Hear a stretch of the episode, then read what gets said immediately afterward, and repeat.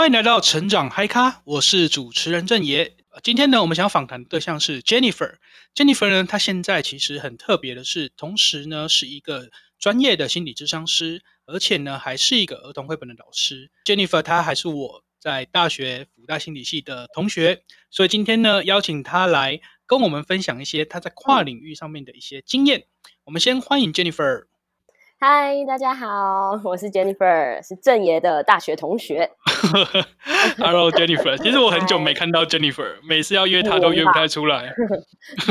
有几年？但是就是一个还蛮忙碌的的的人。对啊，对啊，对啊。我想问一下 Jennifer，就是你为什么会想要当儿童绘本老师跟心理智商师啊？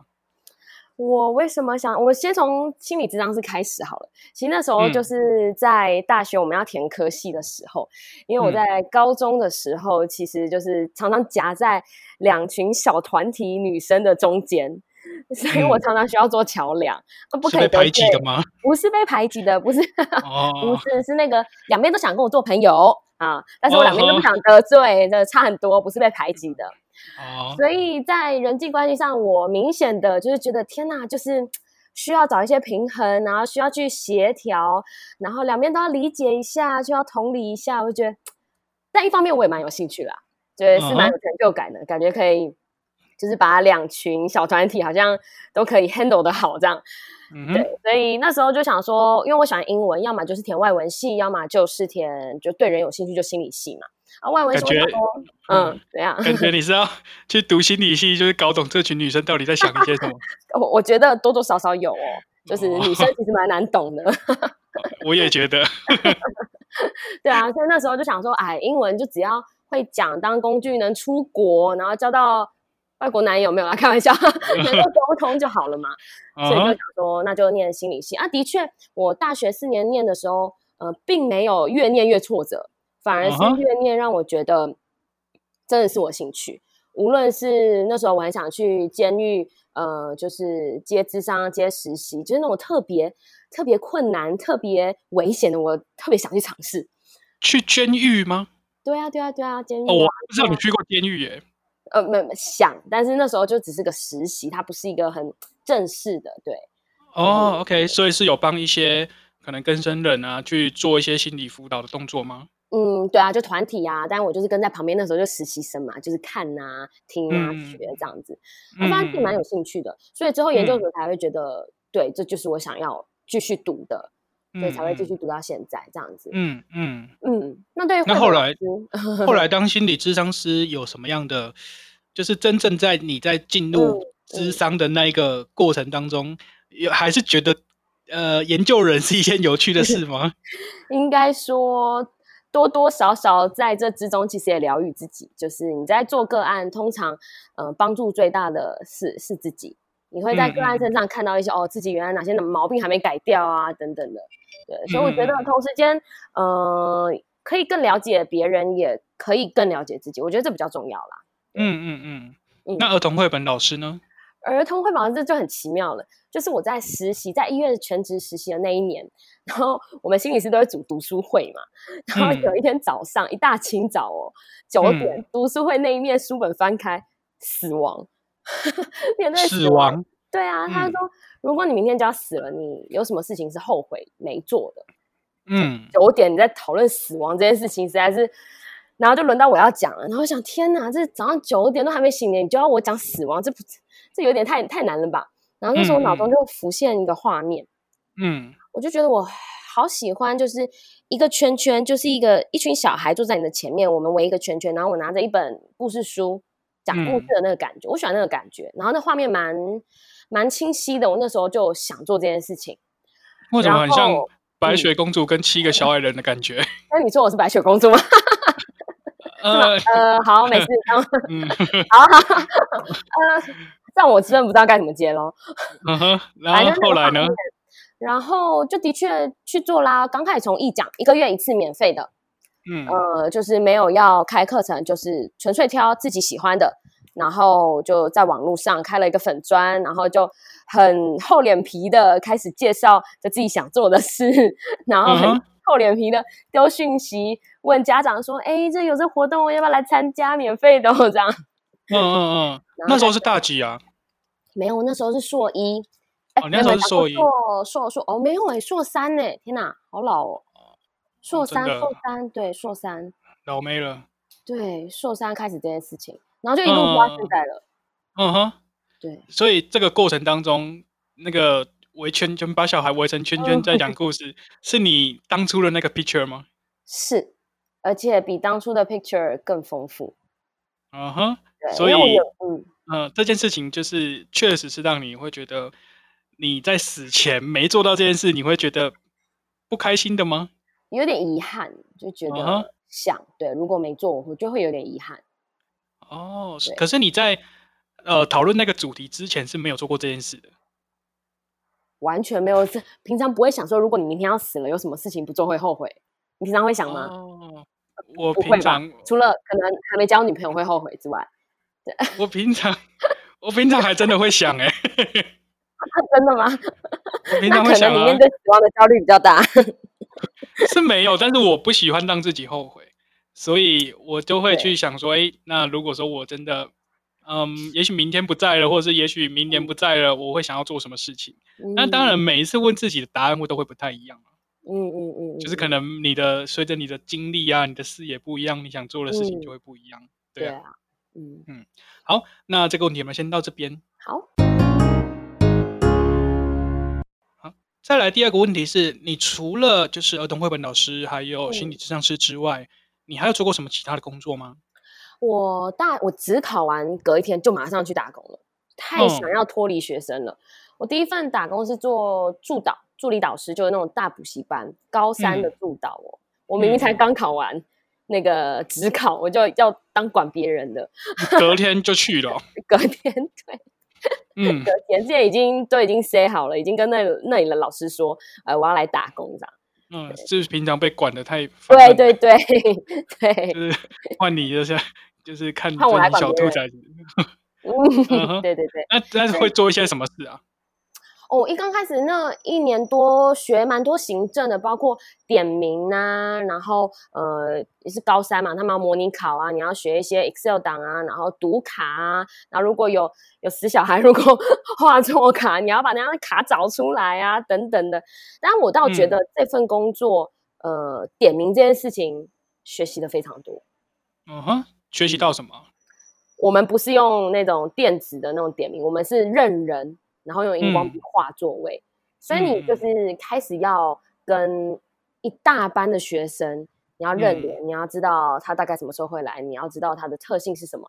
然后因为点名就要打招呼嘛，所以就开始建立一些关系。嗯、对，嗯嗯嗯，所以就要去呃增加记忆力。呃，对，增加记忆力，对，也要做细微的观察。哦，所以就是这时候养成了对于人很细微的观察。对。OK，那还有做过什么其他的工作啊？大学这份结束之后就家教，就是对啊，上那个家教网找家教这样。家教完之后有做一份比较正式的，就是去芝麻街儿童美语去受培训之后就会去那里上班这样子。嗯，当哪一方面的老师？当英文老师。对。哦，所以英文老师主要是教小朋友吗？呃，小朋友到国中都有。哦，OK。嗯，那。这当初那间工作就是、嗯、呃是有特别做到什么事，就是还是只有纯教学啊？你说应该是最后一份在芝麻街，在芝麻街，呃、嗯，那哦，我在芝麻街待了五四年，五年呢，五年，对，哦、这么久，从硕一到。不好意思，我念五年的硕士，所以你硕士有念那么久啊？我被迫要讲出来了，对，因为我一直都有工作啊，然后就论文比较难写嘛，没关系啦，慢慢来。就念了五年，这个工作就五年。那五年我反而觉得，因为我是兼职的英文老师，所以我不用做行政，基本上我就是到班上课，但是也是有个弹性在，就是我把我该教的教完之后，呃，在这个班上我要做什么都可以啊，这前提就是要对小孩是有帮助的。所以我事后发现，嗯、天哪，教那些教材，小孩其实有时候是兴趣不大。然后每当我只要讲说，好，我们今天我们如果很有效率的把这三页全部上完，最后下课前十分钟，我们来唱英文歌，老师讲一本故事书给你们听。哦，然后大家那个瞬间皮绷紧了，老师好，好，懂了，懂了，赶快，赶快，这样啊，真的考都会。嗯哼，所以你知道故事的吸引力很大，比你教的课的内容还大。对，不是比一般的教材都是我在教，你重点抓错了。哦，对，就是故事比较有吸引力就对了。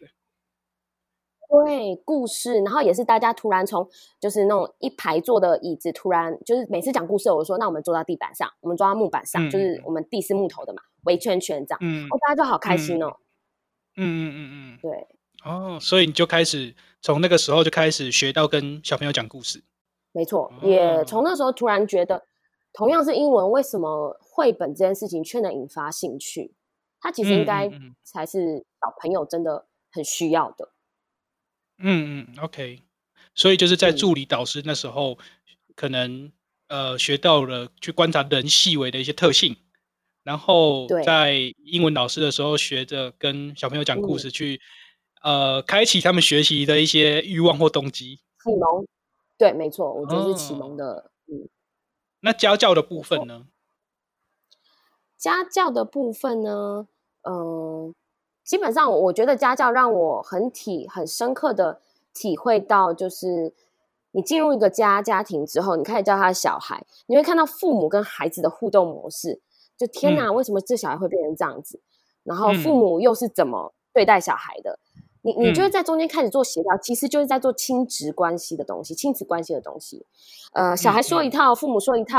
然后你要先跟小孩建立完关系之后，要跟父母说，呃，这件事情我跟小孩处理好了，那你就不要再就是比如说不要再责备他了啊。这时候妈妈要做或爸爸要做的角色就是呃多鼓励他。那黑脸的部分可能就让老师来做，这样，然后修复他们的亲子关系。嗯、对，我觉得家教真的是倒帮助我往后的呃对于孩子的心理智商这件事情。嗯，听下来你感觉比较像是在做家庭智商，不是在做家教。对，没错。对对，所以我应该收比较贵，对不对？来不及了。对啊，也许你可以开启另外一条道路。又要开是吗？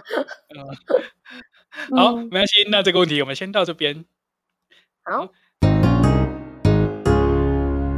那再来第三题是，我想要问 Jennifer 的部分是说，嗯，你可能在之前有当过助理导师啊、家教啊，嗯、或者是说英文老师，你觉得你累积的这些。工作的经历或者是能力，嗯、他们之间是有学习到什么东西，嗯、或累积出什么东西，可以帮助你现在在做儿童儿童绘本老师或者是心理咨商师吗？嗯，我先说，其实过去那三份助理导师、家教还有绘本，哎，那个芝麻街的那三份工作，其实对于我现在在做心理咨商最大的帮助就是。呃，我觉得那时候我这三份工作是给了我很好的机会，去非常非常靠近孩子。助理导师不像上台的老师，也不像呃导师。助理导师有种就又是朋友又是老师，嗯、所以呢，青少年不敢跟老师讲，嗯、通常就会跟助导讲。所以你会知道真实的状况。嗯、家教也是啊，家教其实你虽然是在教东西，但是我刚才讲，我其实搞不好在做家庭之商啊。你就会发现。就是家长 孩子的这中间的沟通的落差，这些东西其实很非常帮助我往后在智商室里面做，无论是小朋友的游戏治疗，还是妈妈成人或爸爸的成人智商，因为通常会来都会讲说，哦，小孩怎样怎样，然后我觉得我压力很大，就就就就可以观察到嘛。然后在芝麻街，我觉得那个给我讲绘本的这个弹性，我觉得。当一个英文老师之外，我在那时候其实花了很多时间处理班级上的人际关系。老师谁抢我的东西？老师他打我一下。嗯、哦，这这个东西其实不是一两句说好了，你们安静就就解决了。其实有时候这些东西如果好好处理的话，小朋友其实会有一种呃比较好的经验。嗯、所以对他对他们来说是重要的。那我不能当一个，我不能当小朋友的老师。你不行。我我只会叫他们闭嘴。对，我就知道闭嘴。对啊，不叫小朋友，就是你在，就是就在他们问题可能对他们来讲很严重，可是在你看来就会很大惊小怪。你我跟你讲那种话，你要练习在自己心里面先讲过一轮，就算你觉得天哪，这不是就是这样子而已吗？只要深呼吸，然后真的不行就转头翻个白眼，然后转过去说。好，那你刚刚觉得谁拿拿了你的笔，你不开心是因为他没有问吗？哦、uh，huh. oh, 那他以为你们两个很好啊，然后要再跟另外一个人说，哦，因为这不是你的东西，所以你还是要问。我天啊，这些东西就是就是就必须好好的，就是孩子的世界。嗯，OK，好，要用他们的眼光去看他们。这样，所以你意思是说，就是在当助理导师的时候，比较学到的是跟学生去当朋友，去拉近一些关系的培养。然后再来就是当了可能家教的部分，家教让你知道说可能家庭的一些关系，嗯、他们或者说家庭会常见的一些问题，然后你怎么从中去可能协调也好，或者是去做一个桥梁沟通的动作也好，帮助你更呃有办法去处理你之后在当智商师的时候面临一些家庭的一些纷争或者是状况。然后后当到了可能你说英文老师的对英文老师的时候，好像比较帮助的是在儿童绘本老师的部分，是对第一个是有机会让你做绘本的一些练习，就是说故事的练习。对，然后同时对也去培养了跟小朋友的一个耐心吗？是没错，修炼 就是修炼。当然还有就是你会知道孩子之间的人际关系是怎么一回事。嗯哼。对，开始去调停，又是调停。嗯、对，你很喜欢做这种调停的动作。不得不，不得不。哦、OK，好，那这个问题我们先到这边。再来第四个问题是，我想问 Jennifer 的部分是说，呃，你从心理咨商师的角度，然后横跨到了不同的专业，到了儿童绘本老师，你觉得这个跨领域的过程当中，最困难的事情是什么？呃，我举个例子来说好了，嗯、就是我开的绘本课，呃，其中觉得现在主要是情绪绘本，就是教小朋友学习情绪这件事情。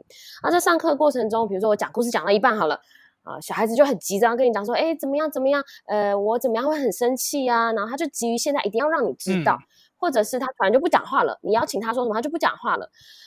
当下其实以我的观察，如果我是一个智商心理师的角色的话，其实我知道他发生什么事情，我也知道当下我应该做什么处理，嗯、但是我手上拿着故事书，嗯、我没有办法马上处理，所以当下我应该要做就是让他知道老师没有忽略他，就是好，我知道你很想跟我说，那老师下课陪你聊天，嗯、我很想知道，但是你要等一等，就这处理要非常的快速，我觉得对我是。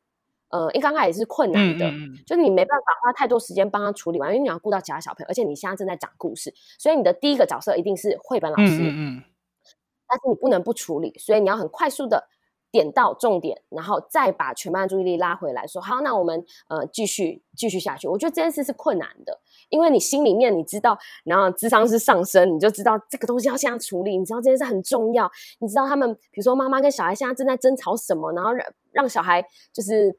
大哭以至于不能继续，所以我觉得就是在调配这种角色的转变，我觉得是是我一刚开始从心理咨商师转到英文绘本老师这件事是困难的。嗯、我必须先按耐住很想处理的这个这个。嗯、我知道，我们都会有，就是类似的 类似的感觉。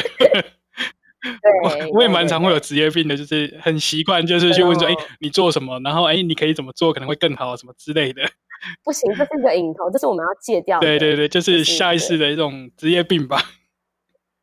对，没错。所以对你来说，就是呃，从心理咨商师转换到绘本老师的一个转换上面的过程，嗯、对你来说最困难的地方，应该是说是角色会产生一些混淆。嗯、你后来是怎么样去克服这种角色混淆的问题啊？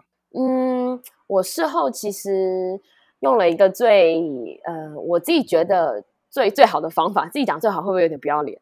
就是我不让自己拘泥于说我现在是绘本老师，我就只能做绘本老师要做的事情。我反而觉得绘本老师当然是主要，因为我在讲故事，但是我允许那种呃，智商是上升个十秒钟。例如，我就会跟小朋友讲说，老师真的很想听你讲，但是我现在呃时间不够，但是下课我留十分钟，整整的十分钟给你。这些话语其实是。身为智商师的我，要知道小朋友怎么了，所以我会讲这些话来安抚他。讲、嗯、完这些话，呢马上再转换到老师说：“嗯、好，那我们现在就再拉回故事的那个焦点上面。”嗯嗯。所以其实反而有时候角色的转换，你我觉得就是不要让自己说我现在是绘本老师，我不能做智商师做的事，反而应该是你知道现在这个孩子需要，那你多给他个十秒钟智商师的能做的事情，十秒钟花完之后，嗯嗯往后的课程就会很顺利，后面的四十分钟搞不好就会很顺。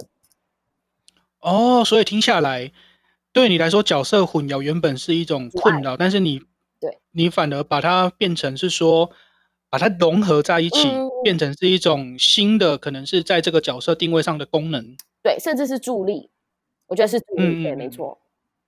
OK，那好，第二个问题我想要问你的是说，嗯、呃，你同时，因为我知道你同时现在有智商师跟儿童绘本老师，其实都是有在做的，有在进行的。那这种身兼多职的情况下，你觉得你会遇到什么困难吗？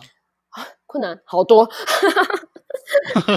嗯，我我觉得，嗯、呃，所有全部的困难都，我觉得都逃不了，就是按时间的安排，就是等于是你一个人要做两份工作嘛。你就想你，你这两份工作不是说你朝九晚五打卡分配，我早上做 A 工作，下午做 B 工作就解决了，没有，它整个就是交织在你的生活里面。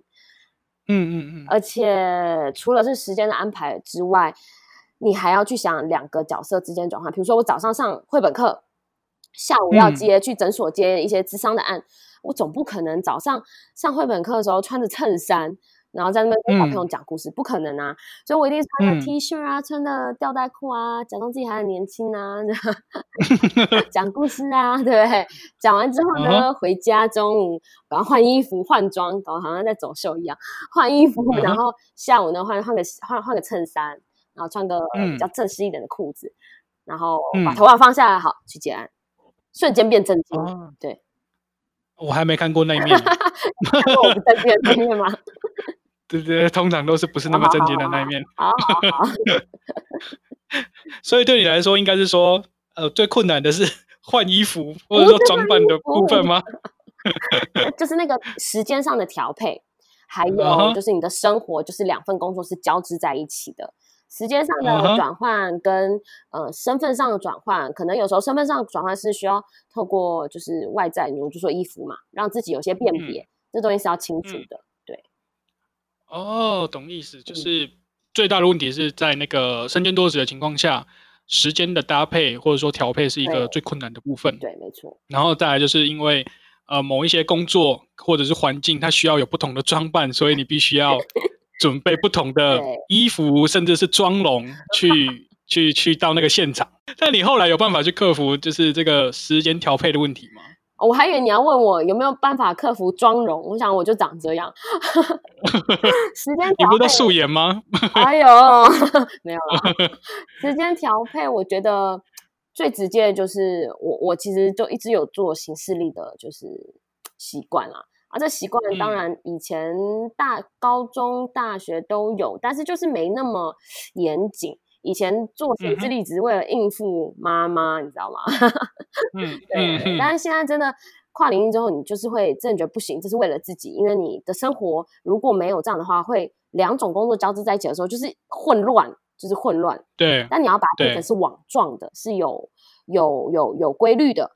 对，甚至是一目了然的，嗯、让那个网状不是打结在一起，就必须要、呃、一定要做那叫什么 schedule？对，嗯哼嗯，所以就是运用 schedule 的部分，把自己的时间规划得更清楚一点。对，而且你要先规划好几个月以后，你不能这一周规划下周，有些工作你都要先排。嗯然后，然后当然两个领域的工作的时间性，比如说 A 工作通常会在早上，绘本通常早在早上嘛，学龄前的嘛，那你就大概当你早上可能就先不要排个案，那你个案直接留到晚上，然后开始去就是抓，比如说呃这一期的绘本课是六堂课，那我知道我到呃比如说三个月后啊，这两周我可以休息，你就要先排到很以后。嗯，难怪我每次约你都要约两三个月后。啊。好，那这个问题我们先到这边。再来第五题是，我想要问你的部分是说，呃，你从心理咨商师到、嗯、呃儿童绘本老师，嗯、他其实呃我们刚说就是横跨不同的专业。那你觉得这个中间的过程对你来说最大的收获是什么？从心理咨商师到绘本老师，最大的收获就是，通常在做心理咨商的时候，你我们一定会学到如何带团体嘛。嗯一定在实习的时候，团体一定要会带，一定要有训练。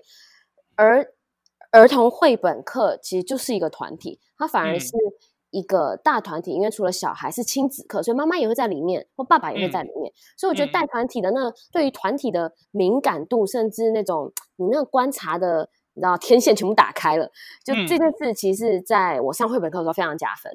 嗯嗯嗯，对。哦，就是运用心理的专业去儿童绘本的部分，那就跟刚刚说的把劣势转化成优势。对，没错。OK，那再来就是，那如果说是以斜杠的一个工作形态，嗯、对你来说有什么收获吗？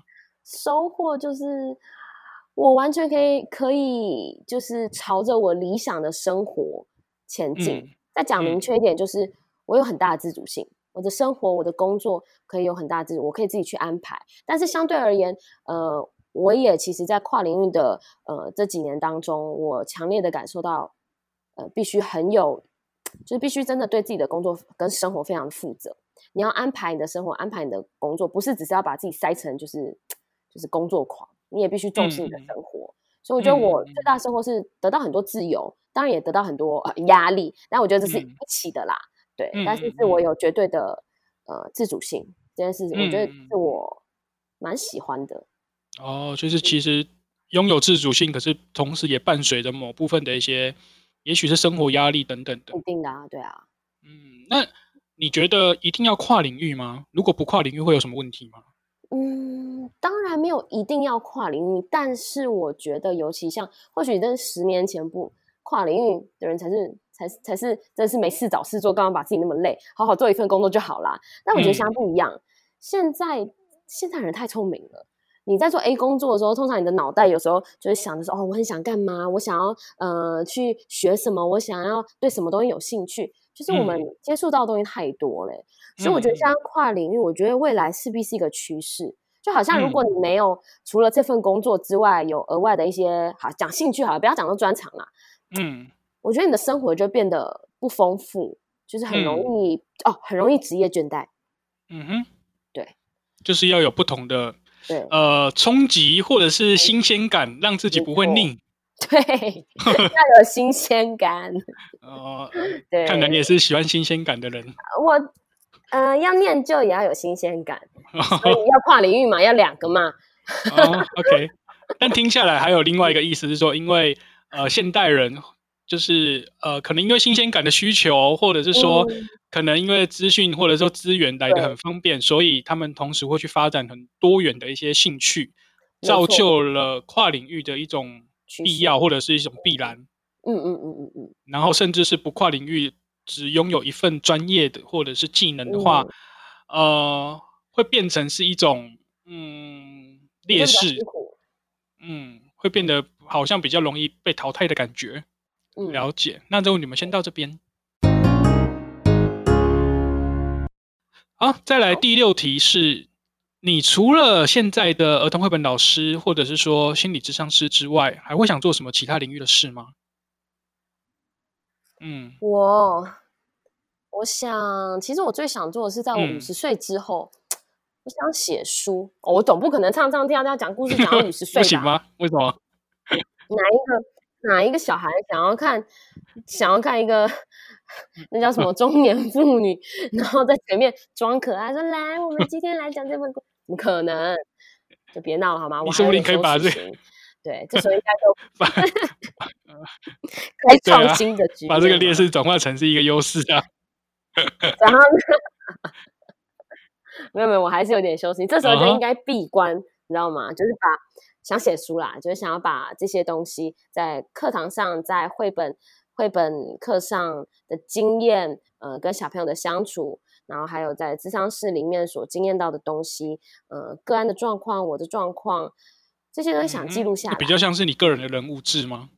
不是人物志，呃，不，不是人物志，比较小，不是人物志，uh huh. 其实是，呃，有想做的是，因为我觉得心理智商讲难听点很贵，对吧？很贵，嗯哼，有多少人愿意，嗯、呃，稳定的长期把这钱掏出来，然后去一个礼拜一次的晤谈？当然还是会有，但是我觉得他服务的对象非常有限。嗯、但是心理智商这件事不该是这样，它应该是一个生活化的东西，它应该是一个每个人都有对于自己心理健康有的观念。它应该是维他命，它不应该是药物，它应该是维他命，是每天可以吃的东西。那那怎么样才能最普及？我一刚开始从教室开始做。嗯哪一个小朋友不会进教室的？对，所以想做儿童绘本也一部分有这个这个想法。最后写书当然就是想要把这些东西经历，呃，写成文字，然后让更多人可以看到。然后让大家知道，原来心理智商这件事情不是只有关在智商室里面，然后你付个两千五，然后谈个五十分钟，然后还不觉得天哪，到底有什么用？对，你要经历半年、一年才会有一点点的改变。这样，所以听下来是你想要把心理健康跟以前我们在这样上健康教育的那种比较纯生理的健康去做结合。就是呃，健康不只是生理上面的，嗯、心理上面也很重要。对啊，对，嗯，对啊。然后写可能把一些呃心理健康的知识啊，或者是说一些改善的做法写在你的书本里面，嗯、融合你过去的一些经验，甚至是在儿童绘本的时候去引导儿童的一些方法，然后分享给可能是家长，可能是一些嗯，对于心理健康开始重视的人。嗯，没错。哦，你原来你这么有大爱，很有大爱吗？蛮蛮有大爱的、啊，这是一个还蛮宏大的愿景。希望可以做到啦，对。但就是我现在在做的跨领域的每每一件事情，就是为了这件事铺路，这样子。哦、而且如果你要想哦，如果每一个人都有多一点对自己的了解，嗯、有多一点能够理解别人怎么样，其实很多悲剧就不会发生。嗯，这感觉就是同理。不管是同理自己，或者是同理别人，没错。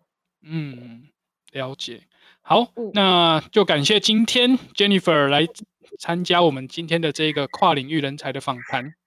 然后，谢谢呃，Jennifer 呢，其实她自己也有经营一个粉丝团，是 Jennifer's Wonderland。我们也会把这个粉丝团呢，呃的名称分享在我们的呃下面的资讯栏里面。然后他在粉丝团上面呢，同时就会去分享一些。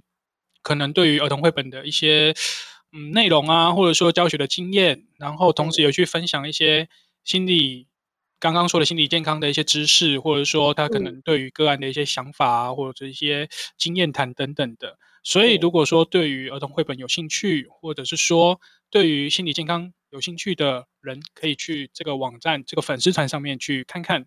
然后我知道，就是 Jennifer 对于儿童绘本比较特别的地方是说。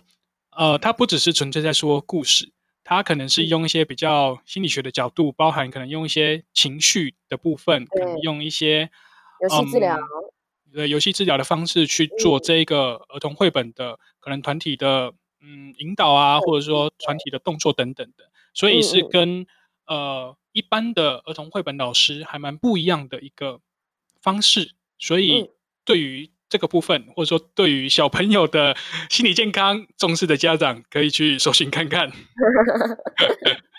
好，那就感谢今天的 Jennifer 的访谈喽。好，谢谢。嗯，OK，拜拜。拜拜。